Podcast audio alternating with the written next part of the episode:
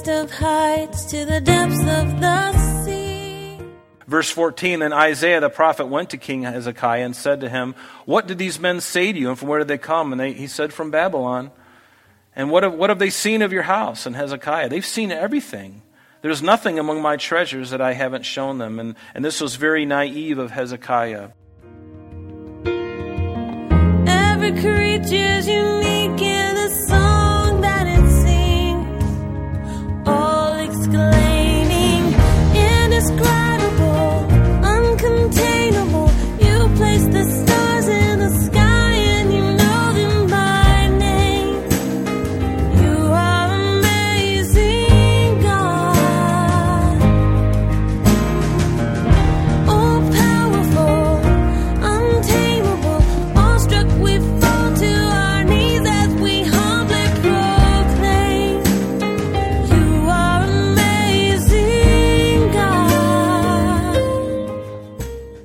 Welcome, everyone, and thank you for joining us. You're listening to Truth in Christ Radio, a Bible teaching radio ministry of Calvary Chapel of Rochester with senior pastor and teacher Rob Kellogg.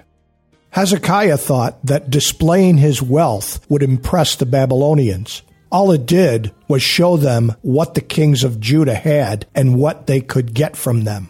One day the kings of Babylon would come and take it all away. This was fulfilled under the Babylonian king Nebuchadnezzar. It would be more than a hundred years before Babylon carried away the royal treasures of Judah, but they did come, just as Isaiah prophesied. Now let's join Pastor Rob as he concludes chapter 20 in the book of 2 Kings.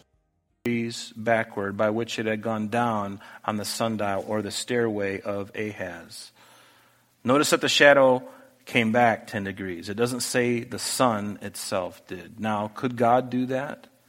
Could God make the sun? Yes, he could. And it's very possible he did. And I'm not offering any solutions. If, you know, but it, it's, it is interesting how it says the shadow. He brought the shadow back. Now, God, who made uh, the, all the laws of the universe and set everything in motion, can he pull back something and let it go again and, and it'll keep going? I mean, he could do that. Is it possible that somehow he refracted that light by another heavenly body at the, at, just at that moment to come and intercede for it and it would reflect and do something unique? He could have done that too. I kind of like the bigger thing myself. I don't really care how he did it. And there's been a lot of debate, and no, uh, you know, you can get into all that, and people argue about stuff like that. I don't. I'm like, whether it's the shadow or the sun makes no difference. Either way, he did it. Uh, Either way, he did it. God did a similar thing in Joshua's life in Joshua chapter 10. He, he allowed the day to go extended much, much, much longer. And what did God do there? It just says that he stopped the sun and the moon and it halted. So, can he do it? I think he can. I think he's big enough to do it. If he's able to speak and it comes into existence, I think even in the natural laws of order, he can, if he so chooses, he can do something that would normally cause chaos in the universe, and he has the ability to fix it in real time at the moment. Just like that. How big is your God? I think he's that big. Because if he can speak and something comes in, if I said, Lord, a cheeseburger right now would be really nice a big fat one with cheese on it, right here. And all of a sudden a plate appeared, and then I'm waiting for the, you know, the cheeseburger to show up. And God will go, psych, not going to bring you that. No. So you get the idea. I think he's big. Now, remember that God is omnipotent. He's all powerful. He can do whatever he wants. Now, between verses 11 and 12, and I hate to do this to you, but I'm going to. Between verses 11 and 12, um, is what could be called Hezekiah's lament and his praise. It's not recorded for us here in 2 Kings chapter 20, but it is recorded in Isaiah chapter 38, specifically verses 9 through 20. And I'd like to read that, just read it to you, because this is the lament at this point in time where Hezekiah is pouring out his heart to God. Again, it's not in, recorded here, but it is recorded in Isaiah chapter 38, 9 through 20. And this is what it is. This is the writing of Hezekiah, king of Judah, when he had been sick and had recovered from his sickness.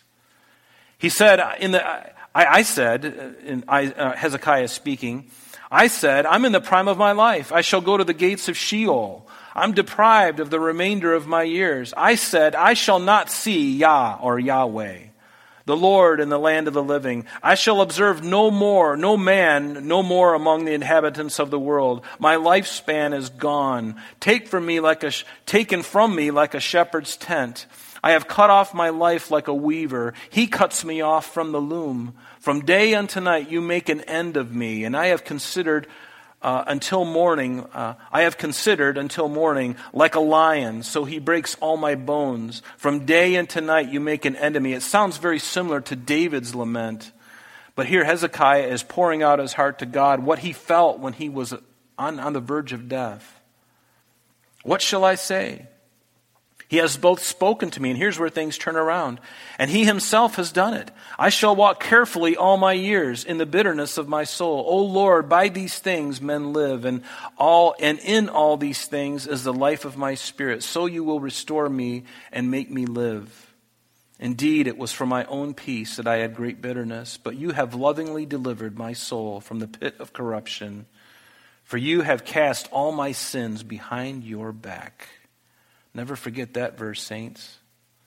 If I, Hezekiah can say that, when God forgives you, what does He do? He chooses to never look on it again. You're going to always think about what you've done, perhaps, but I would encourage you to forget it as quickly as God forgets it, because when it is under the blood of Christ, He's never going to go look back and go, Remember what you did three weeks ago? I can't believe what you did. You remember that horrible thing you did and the thing you thought?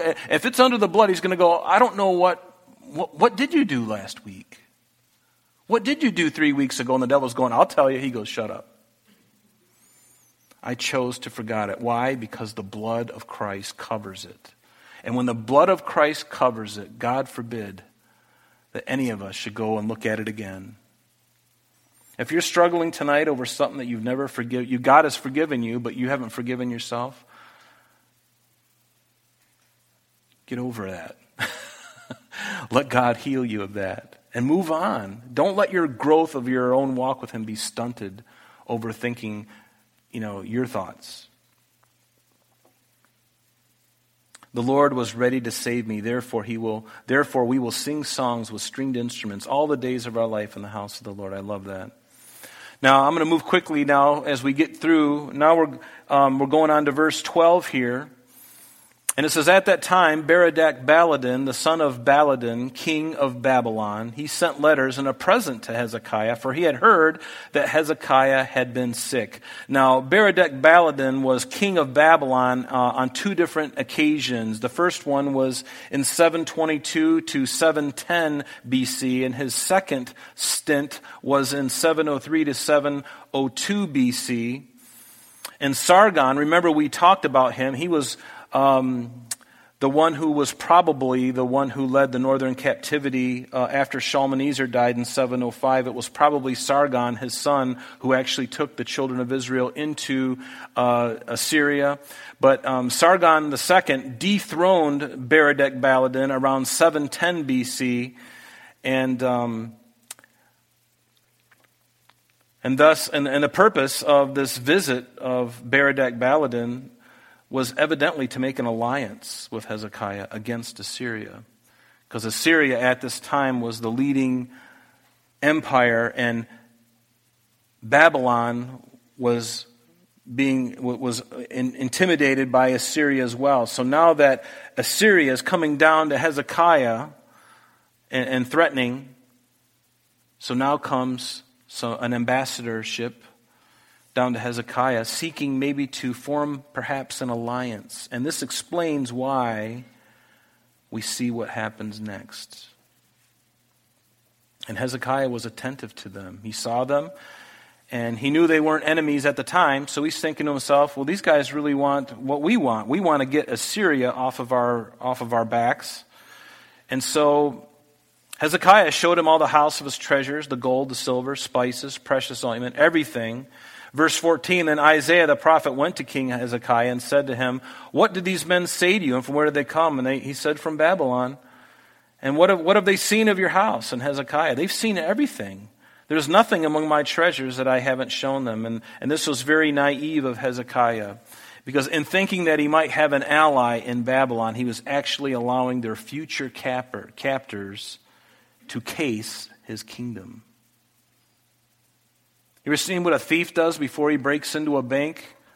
He probably goes in there several times looking at everything, looking at where the cameras are, finding out everything, finding out when this guard comes on duty. He's casing the place, and this is what these guys were doing. Then Isaiah said to Hezekiah, Hear the word of the Lord. I don't know if I want to hear that. Behold, the days are coming when all that's in your house, what your fathers have accumulated unto this day, all of it shall be carried to Babylon. Nothing shall be left, says the Lord. And they shall take away some of your sons who will descend from you. Notice that. Whom you will beget, and they shall be eunuchs in the palace of the king of Babylon. No doubt this is a reference to, at the very least, Daniel. Daniel and his three comrades. And it also includes Ezekiel, because we know there were three deportments of Jews when, when Babylon finally did come against Israel, Jerusalem. In 606, he came and he took 10,000 captive. And among that first deportment was Daniel and his three fellows, and the very best of Judah, including, we believe, Ezekiel. Actually, I know he got carried captive, but whether he's first, second, or third deportment, I don't really know. So, verse 19 So Hezekiah said to Isaiah, The word which the Lord said is good. For he said, Will there not be peace and truth, at least in my days?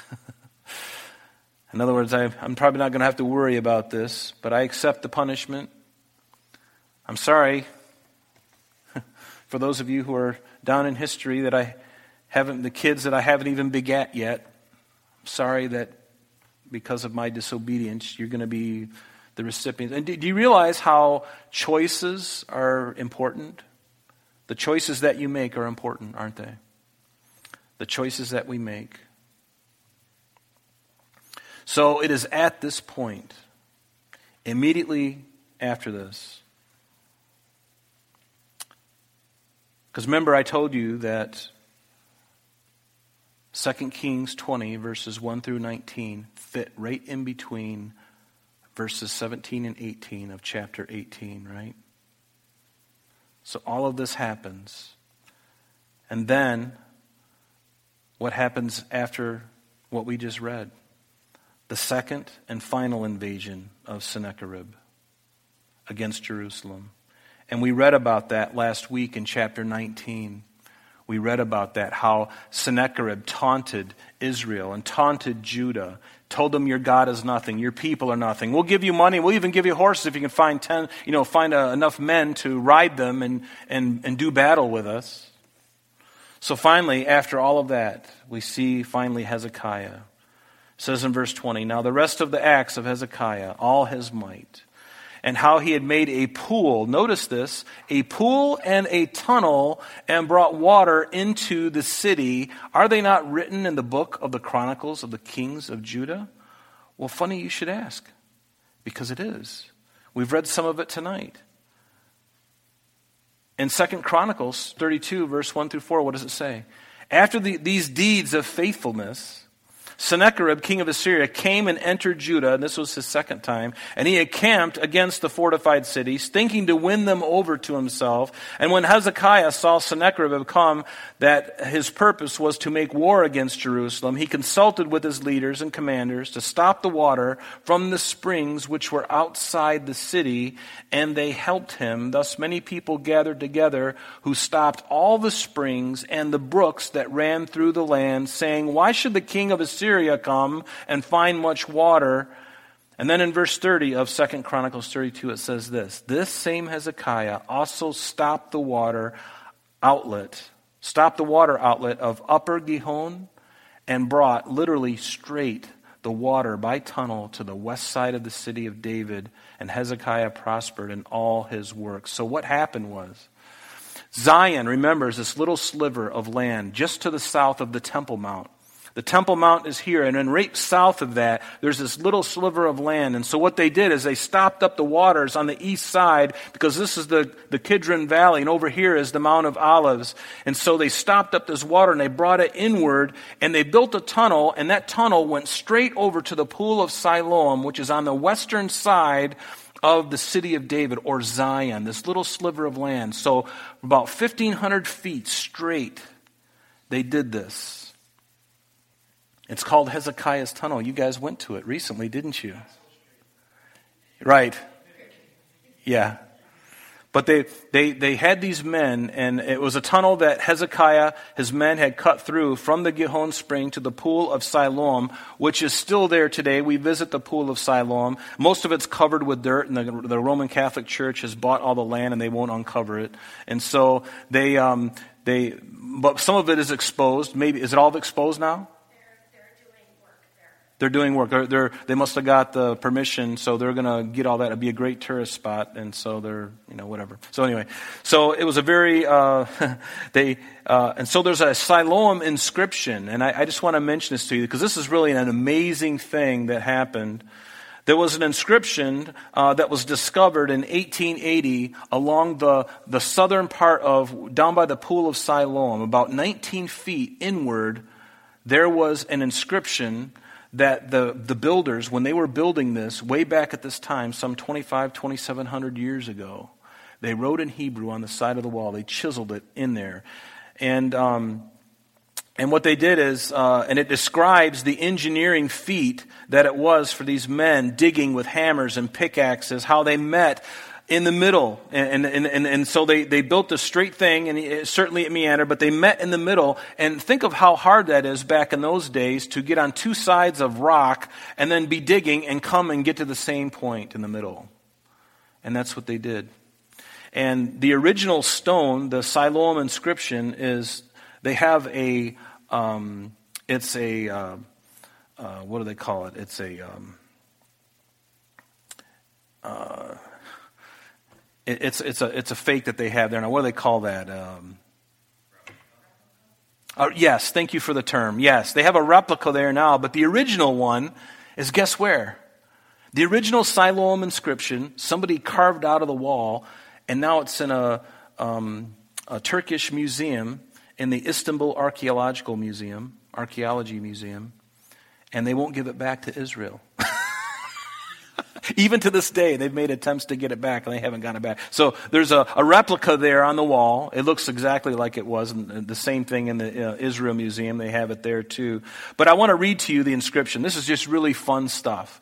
And I, I want to, we'll end here, but this is really interesting. So Hezekiah had this tunnel made and he did it for the purpose of preserving a water supply for the people when Assyria came the second time. And notice this. The passage reads this. The tunnel and this is the story of the tunnel. While the pickaxes were each against each other, and while three cubits were left to cut, the voice of a man called to his counterpoint, counterpart. For there was Zada, whatever that is, in the rock on the right, and on the day of the tunnel being finished, the stonecutter struck each man towards his counterpart, axe against axe, and then water began to flow from the source of the pool for 1,200 cubits and, um, and, and cubits, and was the height, uh, the height over their heads was another hundred of, uh, of the, when the stonecutters were cutting. And so the idea is they, they started at different ends, and they probably used soundings or whatever, and they just started chiseling, and they started chiseling, and then they're listening, and they're chiseling, and they're listening for the other people down there, and they're listening, and they're following, and pretty soon they hit through, and you can you, you see it. You can almost see a movie, can't in your head? They they pick the axe through, and all of a sudden a piece chunks out, and there's the other guy on the other side, and the, and then the water starts to flow, you know. And that's how it all happened. And it's there today. You can walk through it. Did you guys walk through this time? Yeah, you can walk through it. It's amazing. What's that? It is cold. Yes. Yeah, you don't want to do that unless you really uh, are serious. But a very interesting thing. But notice Verse 21. So Hezekiah rested with his fathers. And then Manasseh, his son, reigned in his place. And so be encouraged by Hezekiah because he was a good man, but he wasn't a perfect man. He made his mistakes. And did you notice that God, knowing all things about Hezekiah, he didn't upbraid him. He didn't speak ill of him. I mean, whether the sickness that he had had anything to do with the things that he was doing, nobody really knows, I guess. But there was a point in his reign where things were going really well, and it started to go to his head a little bit. But God had a way of humbling him, and he did. And see, there's the difference. What is the difference between a man like David and a man like Saul? Well, David, when he was caught in his sin, he broke like an egg. And he repented of his sin, and he was never the same again. Meaning, he never did that again. He, it happened, he was broken, he was never the same man again. And the Lord had his way with David, and he was a, a man after God's own heart. And God knew that about David. And that's why God loved David so much. Hezekiah was very similar to that when the pressure came on and he realized he got a little too big for his britches, that he did a few wrong things. He wasn't an idolater, though. He was a, a man who loved God with all of his heart. And he had some issues. And you notice that God doesn't say, you know, there was no king like him before him or after him, except for the few things that he did. Let me itemize those just for all the, for the paparazzi to write down. No, he doesn't say any of that. He just says simply, this man is a wonderful man. Aren't you glad you serve a God like that? And when he looks on you tonight, that's his heart for you. And why? Because there has been an advocate already that has gone to pay your price of your sin and my sin. That ought to encourage you. I hope it does. Let it encourage you, saints, because your sins have been forgiven if you're a believer in Christ. And then all we have to do is confess. Confess our sins before him daily. And know that the blood of Christ covers those sins. And like, I, like Hezekiah said, he'll never look upon them again. He throws them behind his back. He chooses to never look at them again. Why? Because of the merit of Christ. Not even for our sake does he do this, but he does it for Christ's sake. I like that. It takes the pressure off me because I know my performance is not so great. Do you follow? Can anybody say amen to that? Amen. Yeah. What a great God we serve, huh? So next week we'll get into Manasseh, and unfortunately it's going to be a, an abyss. Because we were just on this high roller coaster of this wonderful man. Now it's going to go, Meow. but keep your chin up because right after him comes another really great man, Josiah. And he's going to lift it right up to the stars again. And then the abyss happens and they never recover. And that's the sad part. But see, that's why it's good to focus on Christ. Don't even focus on your the negative things, your sins. Uh, don't think about them too much. Repent of them, turn from them, and don't think about them again. Better to think about Christ rather than your failures, right? Let's stand together. Father, we thank you for this uh, opportunity again to uh, just be in your word. And Lord, we thank you for Hezekiah and uh, his example. And we thank you, Lord, that even you recorded by your Spirit these uh, a few chinks in his armor. But Lord, we all have chinks in our armor. We have little wrinkles we, in, in our armor. We have little holes in our shields. And Lord, we pray that you would cover us in the blood of Christ and just help us to be always encouraged and, and never to be, um, uh, don't let the enemy condemn us, Lord. And don't let our own hearts condemn us either, Father. So have your way with us tonight, Lord. We ask it in Jesus' name. Amen. Amen. God bless you. That's the end of our lesson for today, but please join us next time as Pastor Rob continues our study in the book of Second Kings.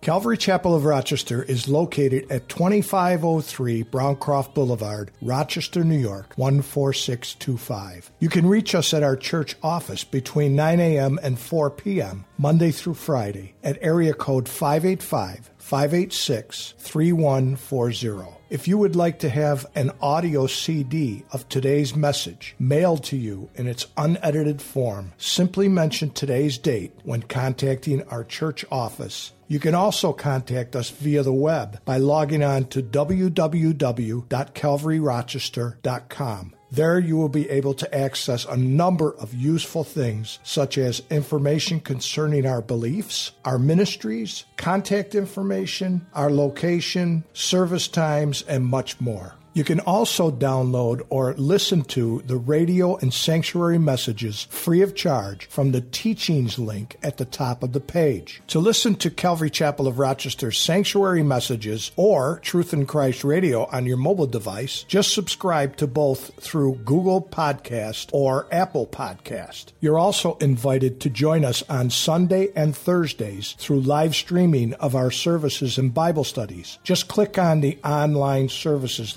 link on the website. We're so glad that you could join us today. And if there is any way that we can bless you with your walk with Jesus Christ, please don't hesitate to call our church office. Remember, Jesus said, I am the way, the truth, and the life. And for this cause I have come into the world, that I should bear witness unto the truth. Everyone who is of the truth hears my voice. May God bless you in abundance today as you walk with Him. And until next time, this has been Truth in Christ.